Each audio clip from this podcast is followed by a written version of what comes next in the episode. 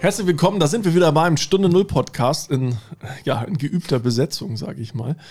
Und heute haben wir uns ein total kreatives Thema ausgedacht. Zur üblichen Jam-Session, die wir ja durchziehen, wollen wir heute mal so ein bisschen in die Zukunft blicken. Wir nennen das die Stunde Null Glaskugel. Genau, die Glaskugel. Aber was ist in der Glasflasche denn drin? Ja, das ist dasselbe wie immer jetzt. Steile, man merkt, der Mann ist Mr. Moderator. Echt. Gleich die, ja, wir haben den gleichen Wein wie das letzte Mal, sodass ich mich nicht lange aufhalten muss. Es ist wieder, soll ich das noch sagen? Es war der gleiche wie letztes Mal. Hört doch mal in der letzten Folge. Ja, ich hab einen Kasten gekauft. Achso, okay. Gut, The Governor, und der schmeckt, habe ich auch schon erzählt, insofern möchte ich mich nicht wiederholen. Und nach vorne, welchen Wein werden wir denn bald trinken? Das wäre ja die Frage an die Glaskugel. Das wäre einen guten. Lassen wir doch mal den Geist aus der Flasche, weil letztes Mal war ja der Zeitgeist. Du musst so ein bisschen dichter ans Mikro, Henning. Ja. So besser? Das ist besser. Okay. Aber wir haben ja praktisch den geistreichen Einwurf von Markus, der heute nebenan sitzt und ein bisschen hier Coworking macht und gesagt, Mensch, der Elon, der hat ja Twitter gekauft. Was macht er denn da mit der Redefreiheit? Was heißt denn das eigentlich? Was kommt da auf uns zu? Was glaubt ihr? Also Trump soll jetzt praktisch wieder entfesselt werden auf Twitter. Er hat ihn ja quasi eingeladen oder angekündigt, dass er ihn zurückholt.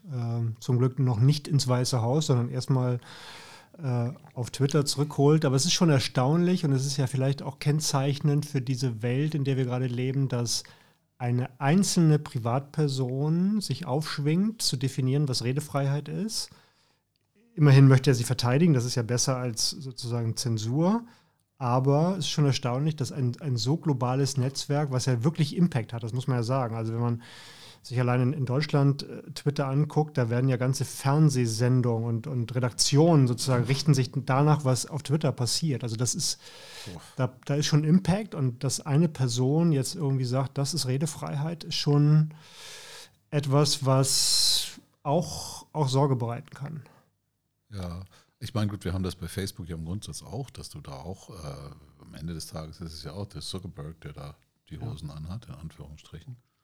Und die scheitern ja alle daran, diese Balance hinzufinden. Was darf man sagen, was nicht? Und ich bin wirklich teilweise sehr schockiert, was Leute äußern, auch was man so mitbekommt, wie von Morddrohungen über Biss. Gut, das soll ja, das ist ja auch verboten, aber so richtig wegkriegen tust du es auch nicht. Und wenn ich von Trump irgendwie... Den muss er doch eigentlich gleich wieder sperren. Der kann doch eigentlich gar nicht anders als, wir werden ja sehen. Also, ja gut, aber was Musk ja prophezeit, er möchte Twitter Besen reinbekommen im Sinne von böse Algorithmen identifizieren und ausschalten. Das heißt, er muss ja im Grunde immer die bessere Technik-Crew am Start haben, als die es versuchen, die Plattform auszunutzen. So, also ich meine, sein Track Record spricht ja dafür Bände, dass er schon gezeigt hat, dass er Technologie ganz gut versteht, Software wie Hardware. Also da bleibt uns ja nichts anderes als zu hoffen, dass er da auch an der Stelle recht behält, weil im Grunde ist das ja ein neuer Beritt für ihn. Auch wenn er selber natürlich immer sehr meinungsstark war und durch seine große Bekanntheit und Reichweite natürlich auch viele Leute erreicht hat, ist es natürlich jetzt eine Branche, mit der er jetzt noch nicht so, in der er noch nicht so viel unterwegs war. Er hat ja schon viel gemacht, über PayPal bis hin zu Raketen ins Weltall geschossen, bis hin zu Autos gebaut und name it. Also da sind ja noch 20 andere Sachen, AI-Themen und so weiter. Also das AI ist ja schon mal gut, das zahlt darauf ein, aber jetzt sind wir wirklich bei Medien und Kommunikation. Und das ja wirklich, das hat eine ganz andere Dynamik. Ja, also das spricht ja auch nicht immer der Logik, und das, was man so aus dem Engineering kennt, das hat ja auch ganz viel mit Emotionen und mit Fake News zu tun, oder sagen wir Auslegungssachen. Letztes Mal hatten wir Zeitgeist, und die Wahrheit entspricht nur dem, was der Zeitgeist entsprechend respektiert. Ja, das ist sozusagen nicht die Disco-Tech, sondern die Diskurs-Tech, ne, die er da versucht. Also das finde ich schon spannend, dass sozusagen Kommunikation, gesellschaftlicher Diskurs auch was mit Technologie zu tun hat. Aber geht denn das, wenn wir jetzt in die Glaskugel schauen? Also nehmen wir mal an, er ist in der Lage, eine KI mitzuentwickeln oder entwickeln zu lassen. Er macht das ja nicht selber, aber die kontextmäßig diese Zusammenhänge so schnallt, dass sie automatisch aussortieren kann. Das ist schon mal, wäre ja erstmal die Grundvoraussetzung. Nur ich persönlich bin der Ansicht, das ist eine der schwierigsten Aufgaben. Ich halte es für schwieriger, als eine Rakete ins Weltall zu schicken. Also wirklich aus Kontexten zu erkennen, ist das ein Content, den man so sagen darf oder nicht? Und dann vor allen Dingen wieder diese dünne Linie der Redefreiheit und der demokratischen Teilhabe damit nicht zu unterminieren, beziehungsweise wo ein Algorithmus ist, da werden auch andere auf die Idee kommen, dann eben Dinge anders zu schreiben, anderen Sinnkontext zu machen oder mit Symbolen zu arbeiten, wie diese berühmte 88, die ja für irgendwas für Hitler, Heil Hitler, irgendwas steht, achter Buchstaben im Alphabet und so, also all diese Dinger. Ich finde einen schönen Vergleich, weil Rakete ins Weltall schießen ist sicherlich, man hat früher mal gesagt, das ist Rocket Science, um zu sagen, dass es was kompliziert ist. Ja, so, und jetzt hat man das irgendwie geknackt und Elon Musk hat das vor allen Dingen natürlich auch entsprechend in eine richtige Richtung geschoben, die sehr vielversprechend ist.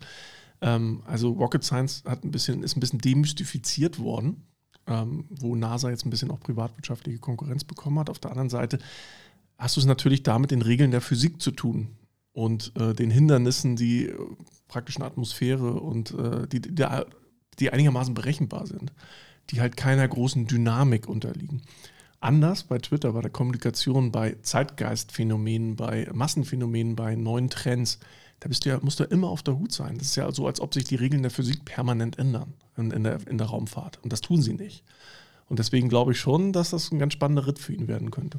Ja, aber ich finde natürlich dieses Besenreine zu sagen, ich habe da keine Algorithmen, keine, weiß ich nicht, Bots und so weiter, ist schon ja auch ein demokratisches Prinzip. Also One Man, One Vote ist natürlich irgendwie schon irgendwie ein ehrenes Prinzip auch der Demokratie und zu sagen, jeder hat dort seine Stimme, also One Voice, One Vote ist ja auch gut. Also wenn ich meine Stimme habe, habe ich auch nur eine Stimme, aber keine Bots, die sozusagen irgendwie da Meinung oder Stimmung machen. Und das ist ja erstmal ein guter Ansatz. Und wahrscheinlich ist auch Donald Trump nicht zuzulassen, natürlich auch eine problematische Entscheidung. Also nicht nur ihn zuzulassen ist eine problematische Entscheidung, sondern ihn auch nicht zuzulassen ist problematisch, weil es eben eine Einzelperson bestimmt. Wir brauchen ja Regeln. Also welche Regel führt zu guten Ergebnissen, zu einem guten Dialog und keine Emotion, keine persönliche Einschätzung darüber, was ein guter Diskurs ist. Das sind ja aber auch zwei Dinge jetzt. Du hast gerade über Bots gesprochen, die also automatisch Nachrichten generieren, um eine bestimmte Diskussion zu befeuern oder eine bestimmte Meinung als allgemeine gültige Wahrheit, will ich nicht sagen, aber Meinung erscheinen zu lassen, versus des Besenreinen, wo es keine Algorithmen gibt, wo jeder, habe ich richtig verstanden, dann auch schreiben kann, was er möchte. Also Algorithmen wird es immer geben, aber keine boshaften, also keine Algorithmen, die nicht gewünscht sind, die halt einer gewissen Norm entsprechen, die nicht da sein soll. Wobei, woher weißt du das, wenn es eine KI ist? Wenn sich die KI selbstständig weiterentwickelt, dann weißt du ja auch noch nicht, nochmal Glaskugel, was kommt dabei irgendwann raus? Ich wüsste jetzt, in der Glaskugel würde ich sagen, das kann auch ganz da hinten losgehen. Wir wissen ja nicht, was für eine Dynamik so eine KI vielleicht dann doch entwickelt. Ja gut, aber es gibt ja im Grunde White Hat, also wenn man jetzt mal Hackersprache zu Rate zieht, das kommt so ein bisschen aus der Suchmaschinenoptimierung und Black Hat. Ja, White Hat ist im Grunde, sind dann die Algorithmen und das, was auf der Plattform gewünscht ist. Ja, das ist keine KI. Das ist ein Algorithmus. Ja, das kann auch eine KI sein, die dahinter steht, weil du willst ja einen Multiplikatoreffekt haben. Wenn ich halt einen gewissen Impact habe, dann muss ja mein Post auch den Leuten, die mir folgen, zugespielt werden. So, und dann auch im Sichtfeld, da hängt natürlich irgendwo auch ein Algorithmus drin. Oder, ne, also im Grunde habe ich ja einen Impact-Score und da wird dann auch eine Funktion, die mit meinem Profil verquickt ist, hinterliegen. Das heißt, da ist definitiv ein Algorithmus drin. Alles, was mit Software zu tun hat, hat irgendwas mit Algorithmen zu tun. Auf der anderen Seite gibt es dann so eine Art Black Hat. Und das sind dann Sachen, Algorithmen, die von außen versuchen, eine Plattform zu beeinflussen. Ne, aus der SEO-Welt sind das dann Sachen, die jetzt nicht erwünscht sind, zum Beispiel von Google, die gemacht werden, um die Visits auf einer Seite zu optimieren. Und das kann man natürlich in die Richtung auch drehen. Und da gibt es halt irgendwie auch Sachen dazwischen. Darüber kann man ja mal nachdenken. Also im Grunde gibt es gewünschte Algorithmen. Also die Plattform hat eine Funktion, wie die Leute annehmen, dass sie funktionieren soll. Idealerweise transparent. Idealerweise weiß man, warum ein Musk mehr Sichtbarkeit bekommt als ein Olli. Ja? Auch wenn es so ganz selten ist. Finde ich recht. Also man kann es irgendwo nachvollziehen, auch wenn der Algorithmus oder die Maschine irgendwo ein Stück weit auch alleine lernt und man nicht alles im Detail nachvollziehen kann, gibt man den ja immer im Rahmen vor, dem Algorithmus. Ja, auch der Maschine. Wenn ich Machine Learning habe, dann gebe ich der Maschine einen Rahmen vor. Ich habe schon eine Intention, warum ich diesen Algorithmus auf die Thematik loslasse. Ich will ja keinen ungezügelten, keinen ungestümen Algorithmus haben, der über den Tellerrand sofort springt und irgendwas ganz anderes macht. Das passiert ja auch nicht, wenn ich einen bösen Algorithmus auf die Plattform losschicke. Der macht ja auch das, was er soll. So, in dem Rahmen, den ich ihm vorgebe. Ja, aber man könnte jetzt beispielsweise, ich bleibe beim Algorithmus, weil mit KI müssen wir gleich nochmal ein anderes Fass aufmachen. Aber wenn ich zum Beispiel sage, der Algorithmus bevorzugt oder Nachrichten, teilt Nachrichten stärker, die einen wissenschaftlichen oder journalistischen nachweisbaren Hintergrund haben, die also mal per se von der Quelle her eine gewisse Glaubwürdigkeit schon mit sich bringen. Das gibt es ja, glaube ich, auch, oder? So ein Wahrheitscheck irgendwie oder Science-Check irgendwie. Wie ist der Wahrheitsgehalt? Wie ist die Sachlage? Also gibt es eine relativ hohe Gewissheit über bestimmte Zusammenhänge? Ich weiß, dass Facebook das macht. Die haben so ein Check. Aber das ist relativ rudimentär. Aber man kann natürlich irgendwie sagen, als Algorithmus. Ja, genau. Aber man kann natürlich sagen, zu jeder Behauptung gibt es eben auch in Sekundenschnelle, algorithmusbasiert, irgendwie eine Einschätzung, was sagt nicht die Wissenschaft dazu, wie umstritten ist das und so weiter. Das wird ja schon mal helfen. Und die Idee, dass wir Algorithmen in der Demokratie einsetzen, ist ja nicht neu, sondern viele sagen ja, Technologie kann uns helfen, Demokratie weiterzuentwickeln, dass wir nicht sozusagen alle 4 Jahre einmal eine Stimme abgeben, sondern wir können im Grunde sehr viel präziser Meinungsbildung betreiben und sagen und Präferenzen messen. Und eigentlich könnte man ja auch einen Algorithmus sich vorstellen, der im Grunde den gesamten demokratischen Diskurs schon vorwegnimmt, also durchspielt in der Statistik, nämlich das Monte-Carlo-Simulation. Also ich lass irgendwie 1 Million Mal sozusagen das durchlaufen und was kommt raus? Ja, du hast ja eine Wahrscheinlichkeitsverteilung dahinter. Genau. Aber, logischerweise, aber ganz kurz, Google und so macht das natürlich auch. Das hat dann was mit Backlinking und so zu tun. Das heißt, ich gucke, von welchen Seiten werden hier Links auf meine Seite steuern, ne? Und wie sind die gerankt, die Seiten?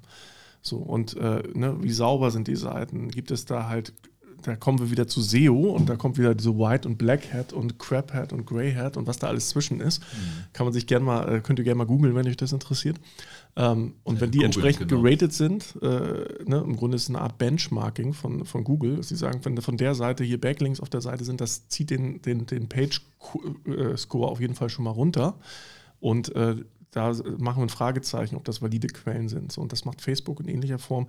Und das sind jetzt erstmal vergleichsweise einfache und logische Vorgehen, da irgendwie die Quellen zu prüfen, weil du davon ausgehst, dass die sauberen Quellen eine Historie haben, dass die Quellen gut kuratiert sind, die Seiten. Ne? Und dadurch versuchen sie es zu verifizieren. Ja. Es gibt ja auch die Idee, dass AI sozusagen die Funktion von Plattformen auch durchaus disruptiert. Ich habe jetzt den Namen vergessen, der diese Idee sozusagen mal aufgebracht hat und der sagt, okay, wenn jeder seine persönliche AI hat, die im Grunde alle Informationen für mich zugeschnitten sammelt und auswertet und mir zugänglich macht, transparent macht, meine Suchkosten sind ja gering, wenn ich sozusagen auf eine Plattform gehe. Das macht ja den Erfolg aus. Aber eine AI ist ja sozusagen ohne Zeitrestriktion. Die kann ja in Millisekunden, in Nanosekunden vielleicht alle Informationen, alle auch noch so kleinen Plattformen irgendwie abscannen. Das heißt, es gibt gar keinen Skalierungsvorteil mehr auf Informationsmärkten. Und das würde bedeuten, dass Google irgendwann überflüssig wird als Suchmaschine. Du verlagerst also die KI weg von der zentralen Plattformen wie Google oder Facebook oder Twitter hin zur persönlichen KI. Ich habe ein pluralistisches, multi-sonst was Netzwerk und meine KI kann sozusagen alles in diesem, was da stattfindet, irgendwie auswerten, sammeln und ich brauche gar nicht mehr die Zentralisierung über eine Plattform. Ja gut, das hast du ja eh. Sagen wir einfach mal, dass es dann irgendwo, also müssen halt mal die Begrifflichkeiten übereinander legen. So, ne? Also im Grunde hast du irgendeine Engine, Also im Grunde ein Softwareprogramm, das praktisch wie eine Krake ins Netz geht und verschiedene Plattformen targetiert. Ja. So, und dahinter sind halt Algorithmen, die wiederum mit KI arbeiten. So. Aber trotzdem, wenn ich jetzt Moral Hazard habe und da irgendwas beeinflussen möchte, dann gehe ich als Mensch rein und habe meine AI im Grunde eine Hundeleine angelegt oder einen Rahmen vorgegeben. Das heißt, die entwickelt sich nicht wild mal eben kurz in irgendeine Richtung. Weil dann wäre es ja komplett, also aus unserer Sicht jetzt Chaos. Dann würde irgendwas passieren, was für uns nicht berechenbar ist. Vor allen Dingen, wenn wir von uns selber sprechen, dann brauchen wir doch keine AI, KI mehr, weil das ist ja unsere Intelligenz eigentlich der Faktor, um den es geht. Also ja, aber wir sind ja sozusagen kapazitätsmäßig beschränkt, zeitlich beschränkt. Ja. Also wenn wir uns ein Bild machen wollen, dann können wir nicht alle Informationen in Betracht ziehen, sondern wir treffen eine Auswahl. Wir haben irgendwie aber das kannst du doch über filtern. Kannst du doch theoretisch auch über einen Filter einstellen. Ja, kannst du. Weil du entmündigst einen Menschen ja damit schon fast ein bisschen. Aber das sind ja Bots. Das heißt Bots, die Filter sind Bots. Das heißt, das sind Algorithmen, die wiederum Muster erkennen, wenn du halt ein Buzzword benutzt, also ein Bot, der automatisch reagiert. Mensch, der Wilbert hat das und das geschrieben. Jetzt spiele ich immer Information XY zu, weil das praktisch die Folge ist. Von dem, ja, aber so ähnlich passiert das ja heute schon. Ja, genau.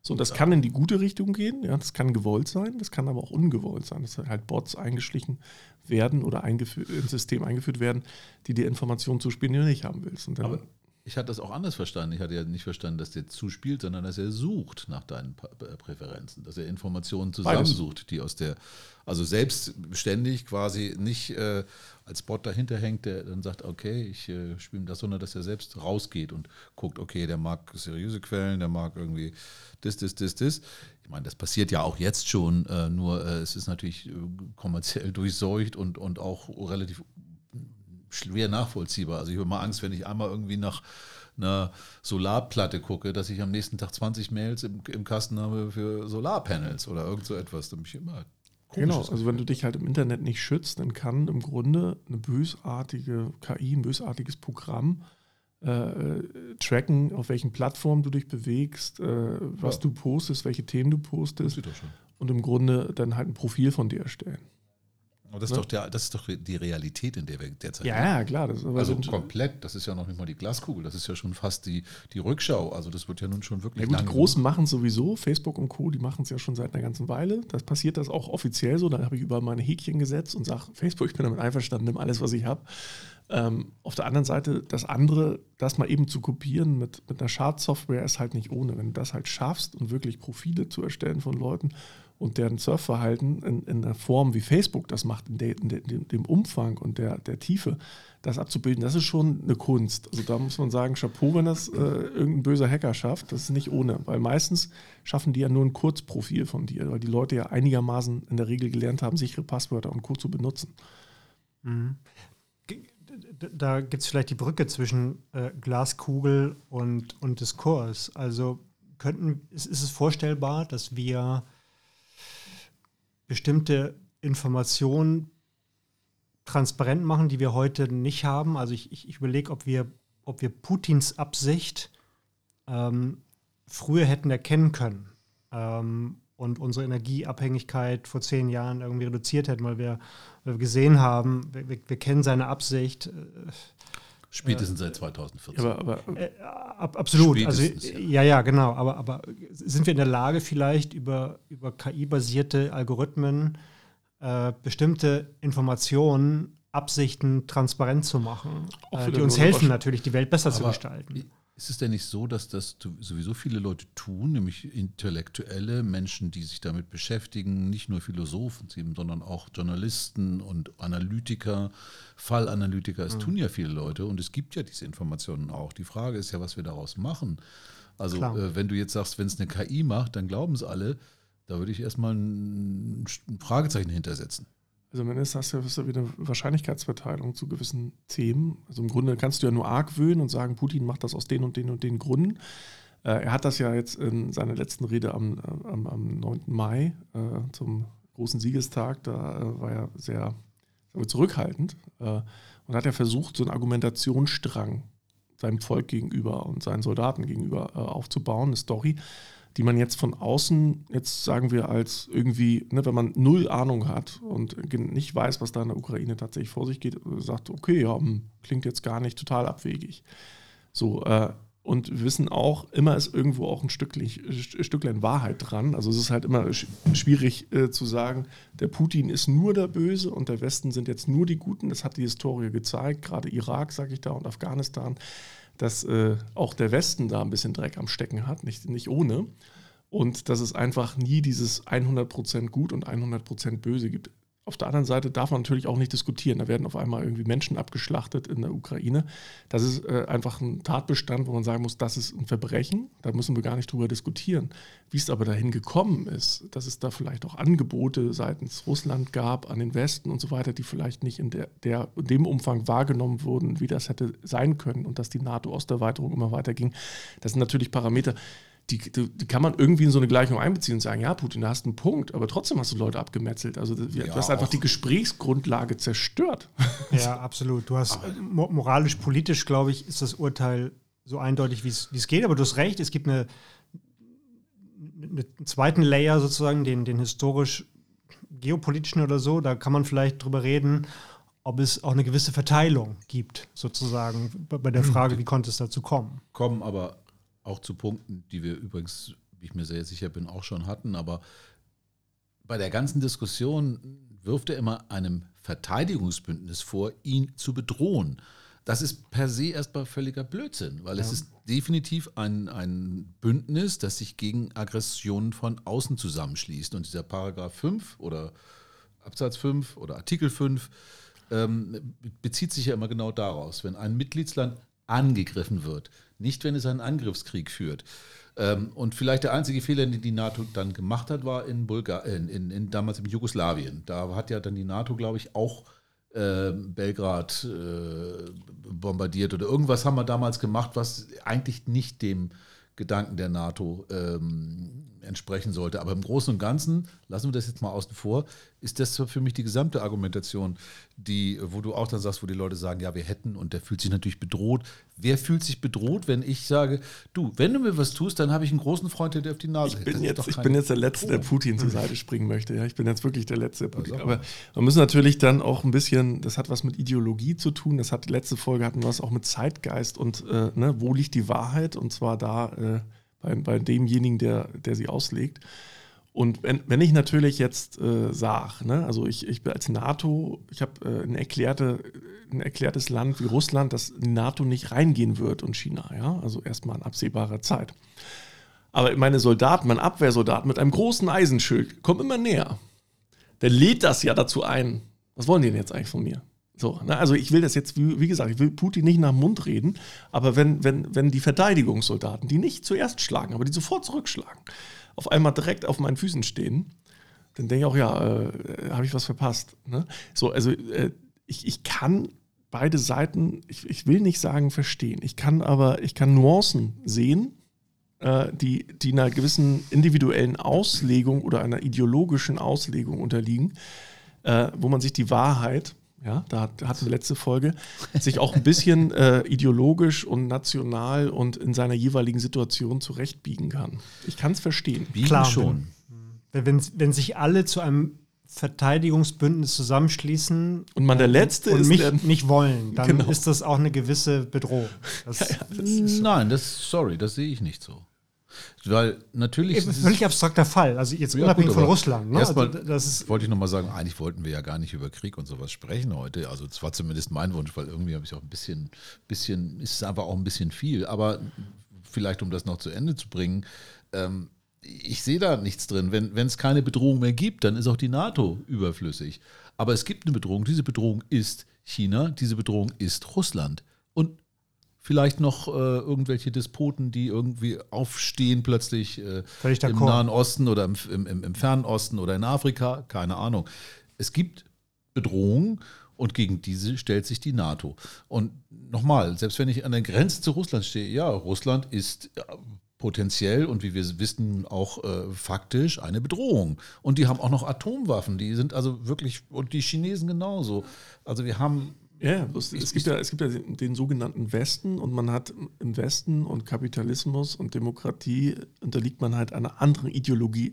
Und im Grunde kann man sich das vorstellen, man hat 4 Mann, 4 Frau, 4 Ecken in einem Raum, und Wilbert sagt, ich habe da jetzt eine ganz andere Vorstellung von wie ihr, und wir, die anderen 3 sagen alle, ja, wir tun uns aber zusammen. Wenn Wilbert nicht mitzieht, oder wenn er nicht das, ne, wenn der irgendwie Anspruch auf irgendwas erhebt, dann kriegt er von uns aber auf die Nase. Nee, so, also nur wenn ich einen von den 3 irgendwie rüberrenne und ihm irgendwie seine Geldbörse entreiße und sage, pass auf, den Stuhl will ich auch gleich noch haben. Dann kriege ich auf die Nase. Und das ist auch richtig. Aber von allen 3. Ja, na klar. So, also man gründet. Da gibt es Klassenkloppe. Gibt es ganz viele Freunde, die sich dann verbünden und sagen, also wenn du jetzt hier, ne, du hast zwar nichts vor gerade, aber wenn du mal was machst, dann kriegst du von uns allen.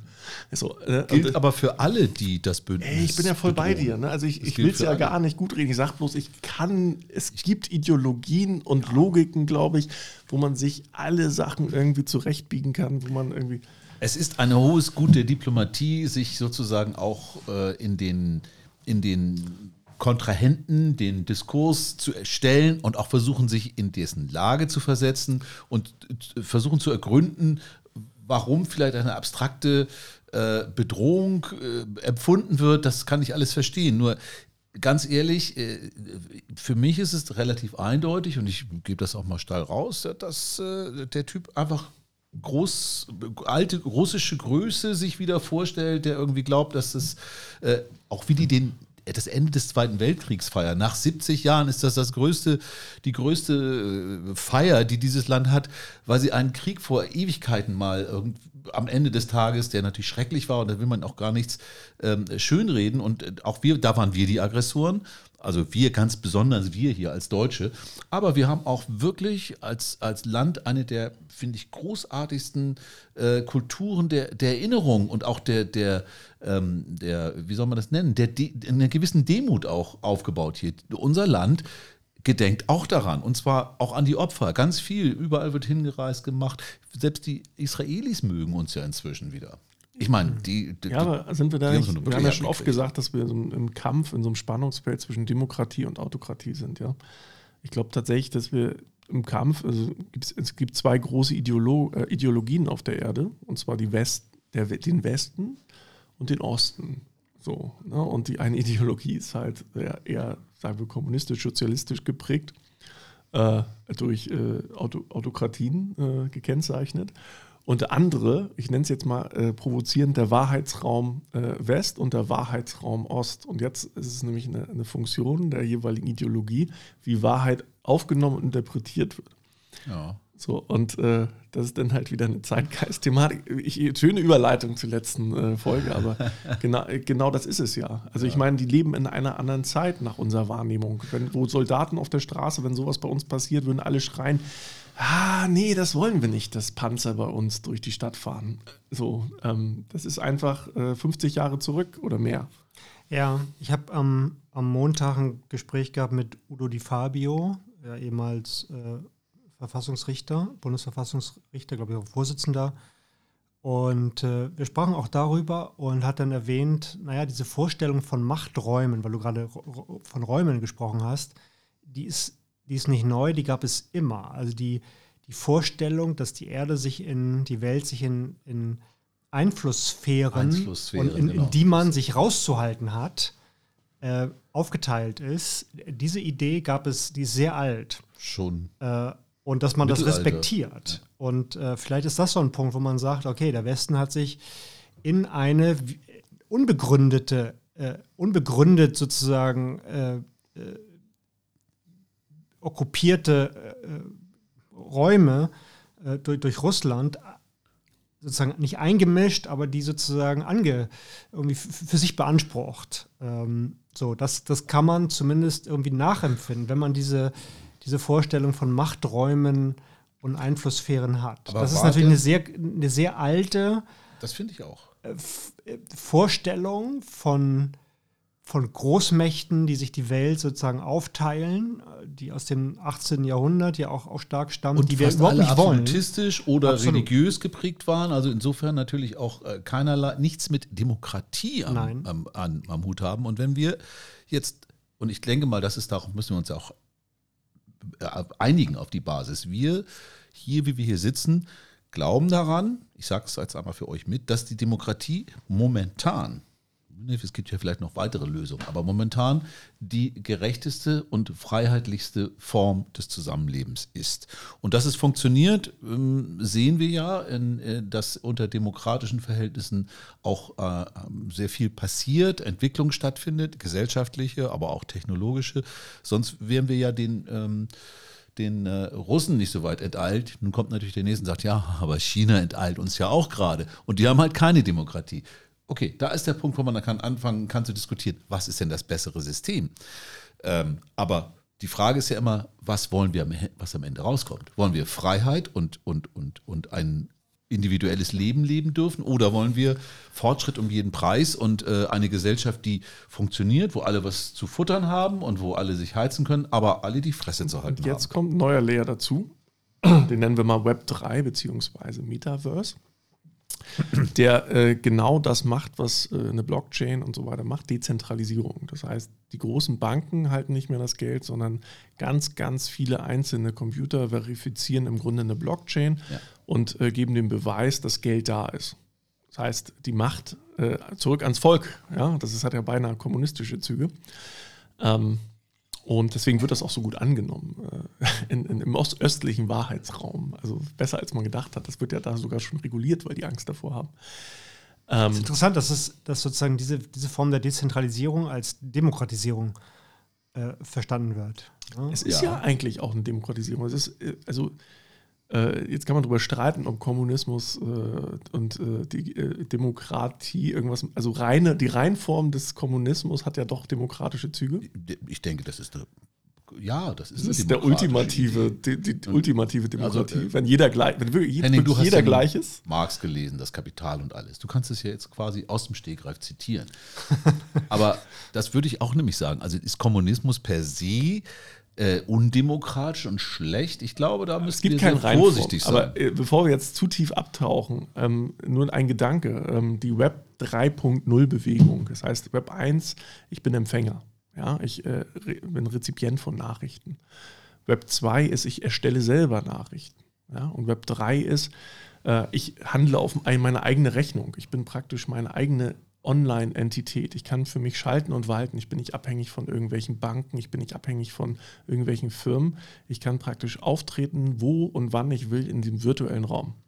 So, und das ist ja ein krasser Widerspruch zu dieser ja, wie wollen wir sagen, Raumtheorie. So eine universelle Infrastruktur, die ohne jede Mediation und ohne physische Grenzen stattfindet. Bricht das Machtblöcke auf? Bricht es diesen Gedanken der Einflusssphären, wäre total schön, oder? Die du gerade geäußert hast, bricht es den quasi auf? Ist das deine Antwort? Also Metaverse oder Metaverse, wie viele so schön sagen, Metaverse.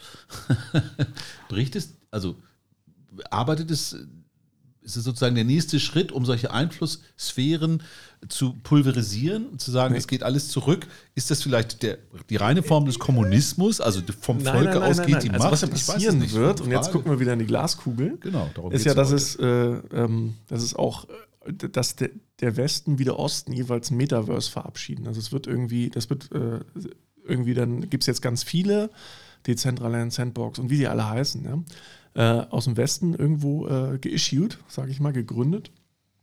Und im Osten ist Tencent und wie sie alle heißen auch gerade daran, Metaverse zu bauen. So, trotzdem, auch wenn das von der Dynamik sehr ähnlich sein wird, sind es im Grunde wieder zwei Wirtschaftssysteme, die sich gegenüberstehen. Das östliche Metaverse oder die östlichen Metaverses und die westlichen Räume.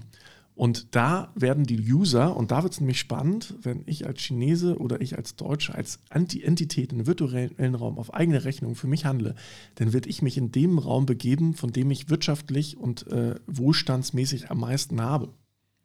Das heißt im Grunde... choose your Metaverse. Choose your Metaverse. Ich werd die Möglichkeit haben, in beide einzutreten. So, und wenn ich einen Hack benutzen muss, oder das ist ja immer eine Frage des Aufwands nutzen. Wenn mir der Zugang zu einem östlichen Metaverse versagt ist, dann gibt es meistens eine technische Möglichkeit, das zu umgehen. VPN-Client, sag ich mal. Ja? ich kann mich dann von China aus einwählen und dann bin ich da auch drin. Aber wenn der Nutzen so groß ist, dass sich einfach so viel mehr Wohlstand dadurch erarbeitet, Teil dieses östlichen Metaverse zu sein oder andersrum, dann werde ich einen technischen Weg finden, da dabei zu sein. Also das heißt, es gibt immer Leute, die das umgehen können. Aber das haben wir doch im Grunde, erleben wir das doch schon, also mit Google und den ganzen Dingen, also im Bereich der demokratisierten Meinungsäußerung, des Informationsangebotes, was ja in China nun deutlich zensiert wird und was auch deutlich unterdrückt wird in vielen Bereichen. Und warum soll das dann beim Metaverse anders sein, dem chinesischen? Ja, ist ein guter Vergleich. In Russland hast du Yandex, ja? In Europa und in der westlichen Welt hast du Google, Punkt. So, das sind die beiden schwer, also Yandex benutzt in Deutschland keine Sau. Nee. Aber vielleicht den Mapping-Service. Was benutzen denn die Chinesen? WeChat? Ich meine, das ist ja Baidu oder irgendwie, ne? Und die haben halt alles Mögliche Baidu, da auch. Ja. Aber Baidu ist das, glaube ich, ne? Ja, ja. Interessant, kleiner Karlauer, weil du eben sagtest, zensiert. Vielleicht ist das für die da nicht so schlimm, für die Asiaten, weil sie darunter dem Zen verstehen. aber das heißt, also, die Japaner. Also im Grunde hast du zwei Ebenen. Einmal die reale Welt, die aufeinander stößt, wo man Territorialthemen hat. In der virtuellen Welt wird man im Grunde, da hat es dann eher ein bisschen mehr mit Popularität als mit Territorialität zu tun. Man kann ja, also momentan hat man ja dieses irrsinnige Wettrennen um virtuelle Flächen und Land, was man sich da kaum sich kaufen kann. Da kann man jetzt ganz lange drüber streiten, ob das Sinn macht, ob man sich eine virtuelle Parzelle neben Snoop Dogg kauft oder neben Chanel oder sowas. Kann Sinn machen, kann nicht. Das hat eher was mit Zeitgeist und Ideologie wieder zu tun, ob das Sinn macht oder nicht. Im virtuellen Raum hast du aber erstmal per se unendlich viel Fläche. Punkt. Aber virtuell ernährt dich nicht. Also Fläche ist ja immer ein Thema von Bodenschätzen, von Ernährung. Also es wird immer am Ende darum gehen. Jetzt wird spannend, weil jetzt kommen wir nämlich zum Grundeinkommen.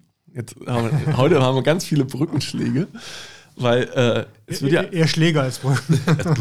Es wird ja, und da kommen dann physische und reale und virtuelle Welt zusammen an der Stelle, weil irgendeiner wird ja auch immer arbeiten müssen im engeren Sinne. Also irgendeiner wird immer die Schippe in die Hand nehmen müssen und den Zink aus dem Boden ziehen. Ja?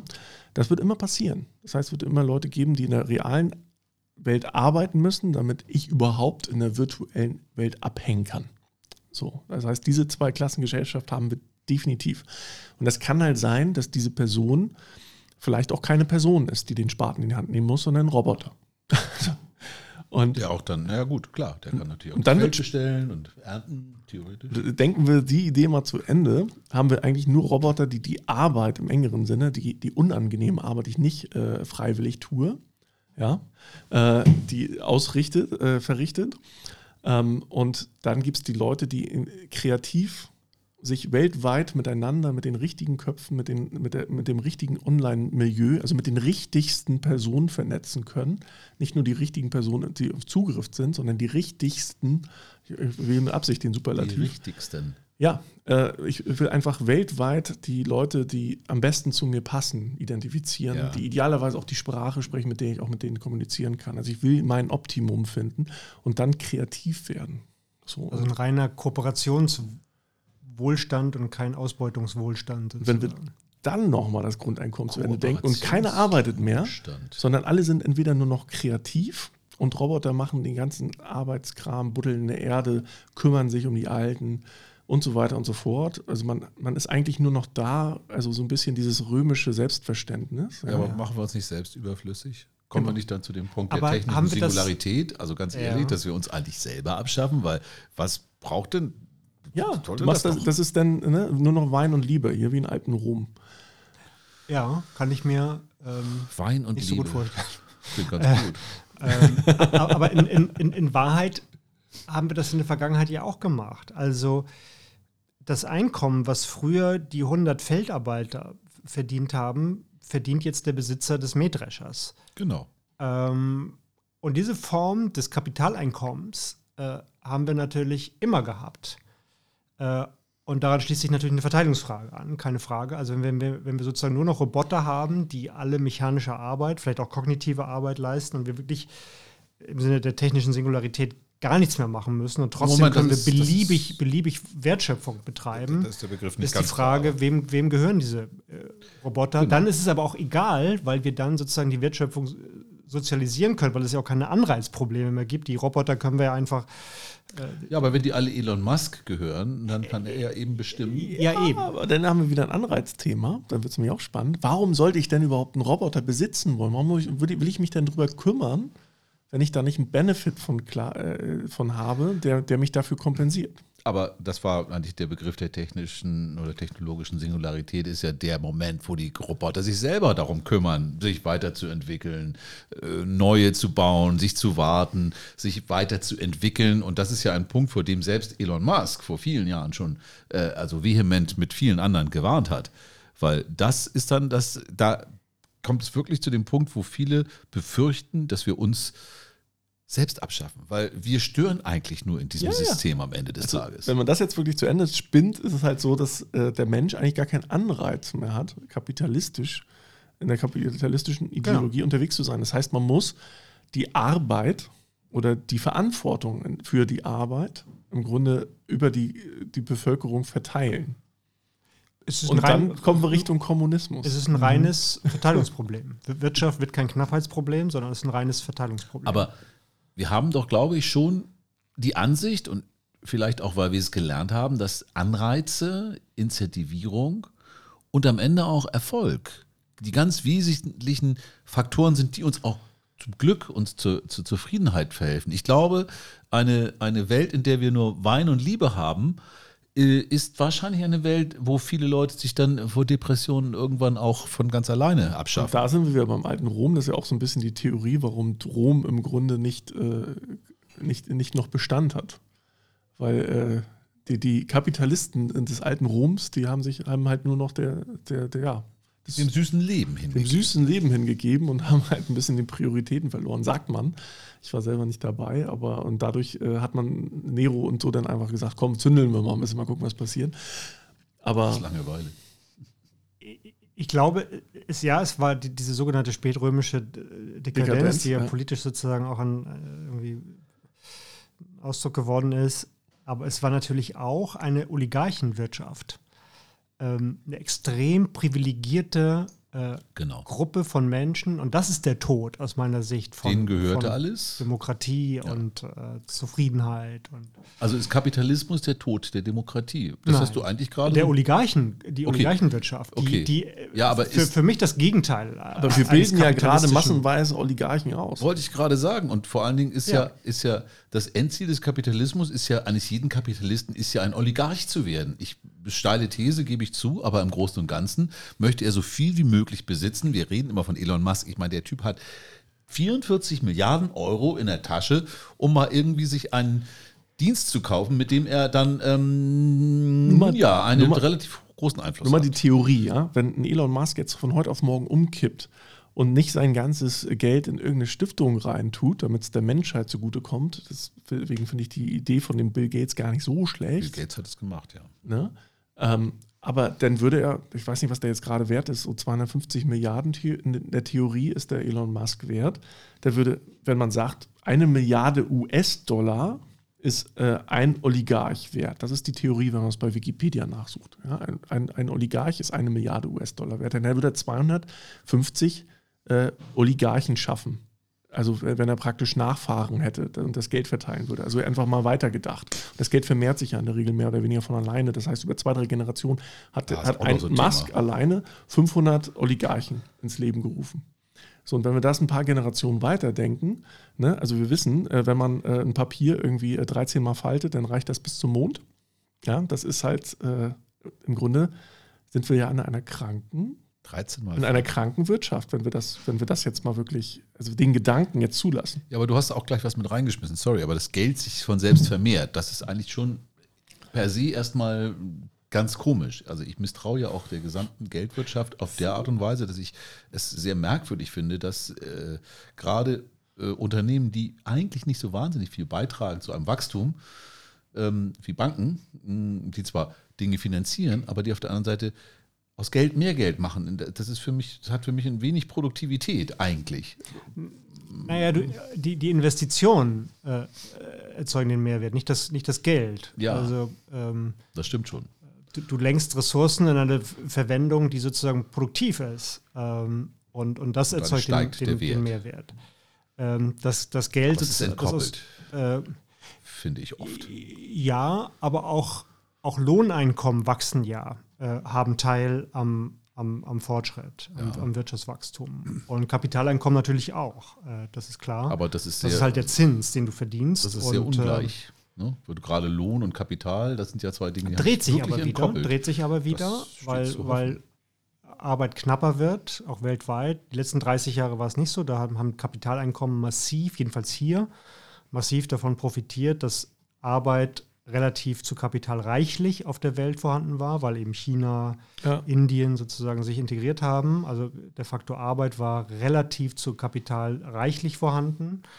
Und deshalb hat hier der Faktor Kapital, weil wir auch kapitalintensive Produktion exportiert haben, also Computer und so, hat hier halt der Faktor Kapital extremst profitiert, aber es dreht sich auch wieder um. Also aber dann Glaskugel, das heißt, du gehst davon aus, dass Arbeitskräfte, also wirklich Labor, Arbeit, die etwas tun müssen, ob das jetzt eine Kreative oder eine Eingabe oder Programmierung oder eben auf dem Feld, der Bedienen der Maschinen natürlich nur, dass das in Zukunft wieder knapper wird und deshalb auch, oder Pflegekräfte, ist ja eine Riesendiskussion im Moment, dass das dadurch sich dreht und demografisch, ja, aber natürlich hast du sozusagen Rationalisierungsinvestitionen dagegen. Also das sind womöglich zwei Entwicklungen, die sich aufheben. Nicht komplett Glaskugel aufheben, aber... Komm, Henning, Glaskugel, das ist genau dein Thema.